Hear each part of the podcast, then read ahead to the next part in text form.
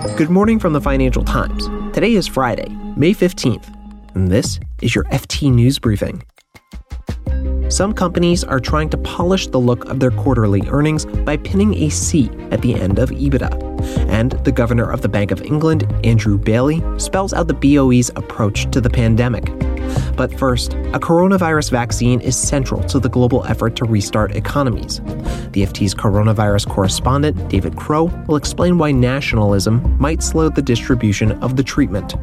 I'm Marc Filippino, and here's the news you need to start your day. Earlier this week, the chief executive of the French vaccine maker Sanofi said the U.S. should get the first doses of two coronavirus vaccines it's developing since the country bankrolled the research. French politicians were outraged.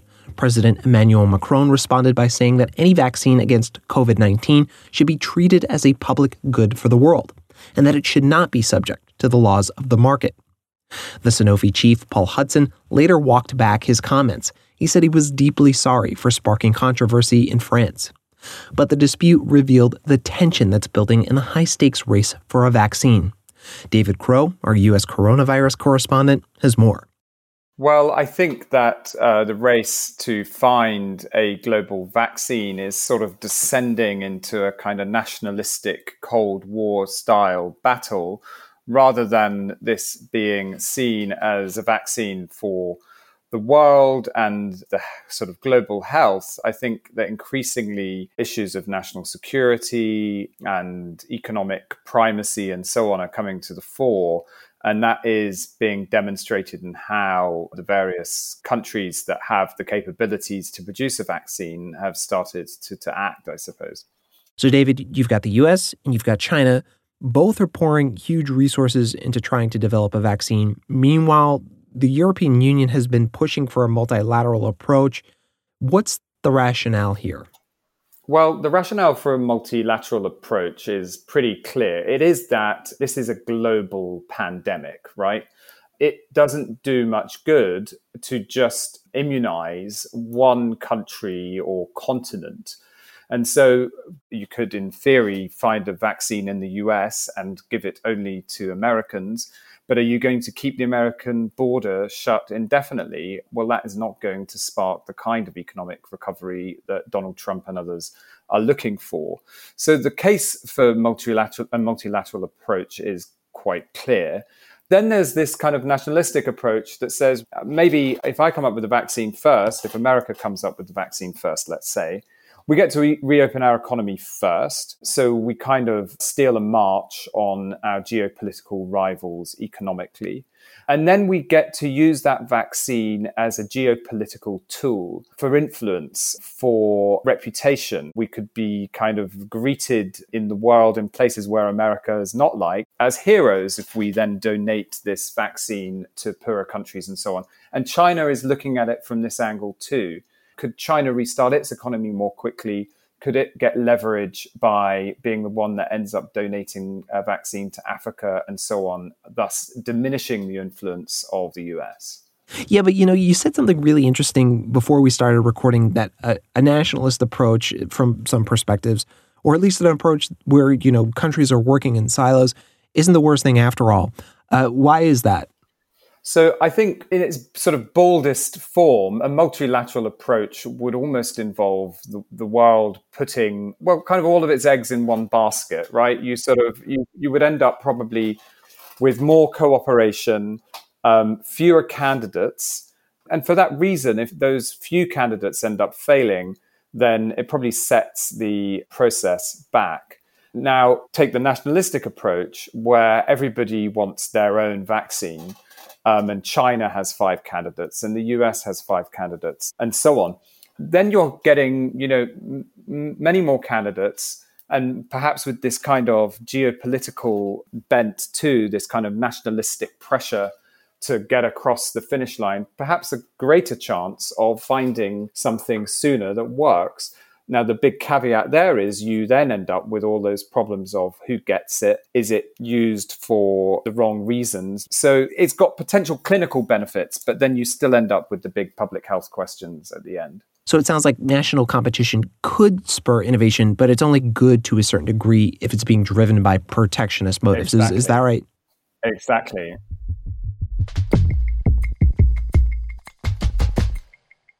Companies have always sought to present their financial results in a flattering light. The term EBITDA probably rings a bell. EBITDA comes up when companies report their quarterly earnings, earnings before interest, tax, depreciation, and amortization. Now, some companies are going a step further, inventing a new metric they're calling EBITDAC, earnings before those essential costs, and coronavirus, that's the C. Our markets reporter Nikou Asgari has more. This started as a joke, to be honest. There is a picture circulating on Twitter of a mug which has EBITDAC written on it. And some analysts and investors were joking, you know, some companies are obviously distressed in this current crisis. What if they start adding on profits that would have happened had coronavirus not happened. And now it's evolved to become a reality, as we've seen in these earnings and bond offerings. Okay, so first of all, I had no idea this is how this came about. And second of all, this seems like the ultimate caveat. Picture our earnings without coronavirus or picture a world without coronavirus is a huge hypothetical that's kind of hard to wrap your head around. How do analysts feel about this? analysts that I've spoken to feel much the same as you, to be honest. They think it's not really a fair representation of how the company's doing at the moment, given that these aren't real profits. If you're adding back profits that would have happened if coronavirus hadn't happened, that's great. But coronavirus has happened and is still happening. Nikou, how many companies have you come across that are adjusting their financial reporting in this way to take into account profits lost because of the lockdown? Well, so far we've spotted two examples. The first is Schenck Process, a German manufacturer owned by private equity giant Blackstone, which had in its first quarter results all of the usual financials and a little nugget at the bottom of EBITDAC. And the company added back about 5 million euros of profits that it said it would have made had the virus not happened. And the second example was in the bond market, a company called the Azek Company, which is a Chicago based manufacturer, and it raised $325 million of junk bonds last week and included a term that would allow it to add back lost earnings as a result of COVID 19 in the future. Now, I can't imagine this is likely to become an official accounting metric, but in terms of companies including it in earnings, do you think it'll catch on? I think where one company leads, others may follow, to be honest. And the investors that I spoke to said you should approach this with caution if it starts to crop up more and more in financial results or bond offerings, etc. Um, especially the main concern is how much flexibility is permitted in this new calculation. Who's to say that the profits that you're adding back aren't just lost because of coronavirus if your business was already doing quite badly before?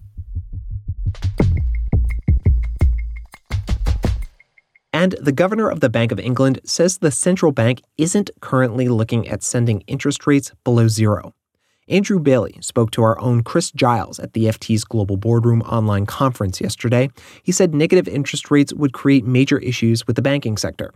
Plus, the BOE governor said that going below zero would cause big problems when it comes to managing market reactions. Mr. Bailey, who only started the job in mid March, defended the central bank's rapid expansion of quantitative easing. He said it was necessary to keep financial markets calm and keep inflation on track. He also accepted that the purchase of government debt was effectively financing 10 Downing Street's fiscal measures, saying the government was smoothing the profile of government borrowing. But I have no question in my mind that what we're doing is the right thing to do from the point of view of, of all our objectives, including, you know, you know frankly, the economy and, and being able to smooth a huge shock for which it was essential that government stepped in. But he added that central banks will have to think hard about how to manage their much bigger balance sheets once the crisis is over.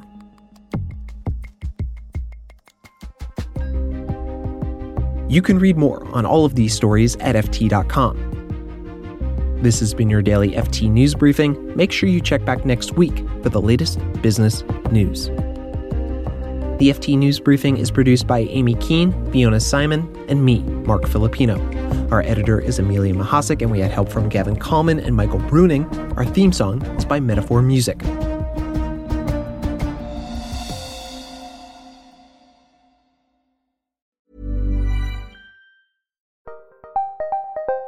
Did you know the Capital Ideas podcast now has a new monthly edition hosted by Capital Group CEO Mike Gitlin? Through the words and experiences of investment professionals, you'll discover who was their best mentor, what's a mistake they made that changed their approach, and how do they find their next great idea. Subscribe wherever you get your podcasts. Published by American Funds Distributors, Inc. Hi, this is Matt and Sean from Two Black Guys with Good Credit. From a local business to a global corporation. Partnering with Bank of America gives your operation access to exclusive digital tools, award winning insights, and business solutions so powerful you'll make every move matter. Visit bankofamerica.com slash banking for business to learn more. What would you like the power to do? Bank of America, NA, copyright 2024.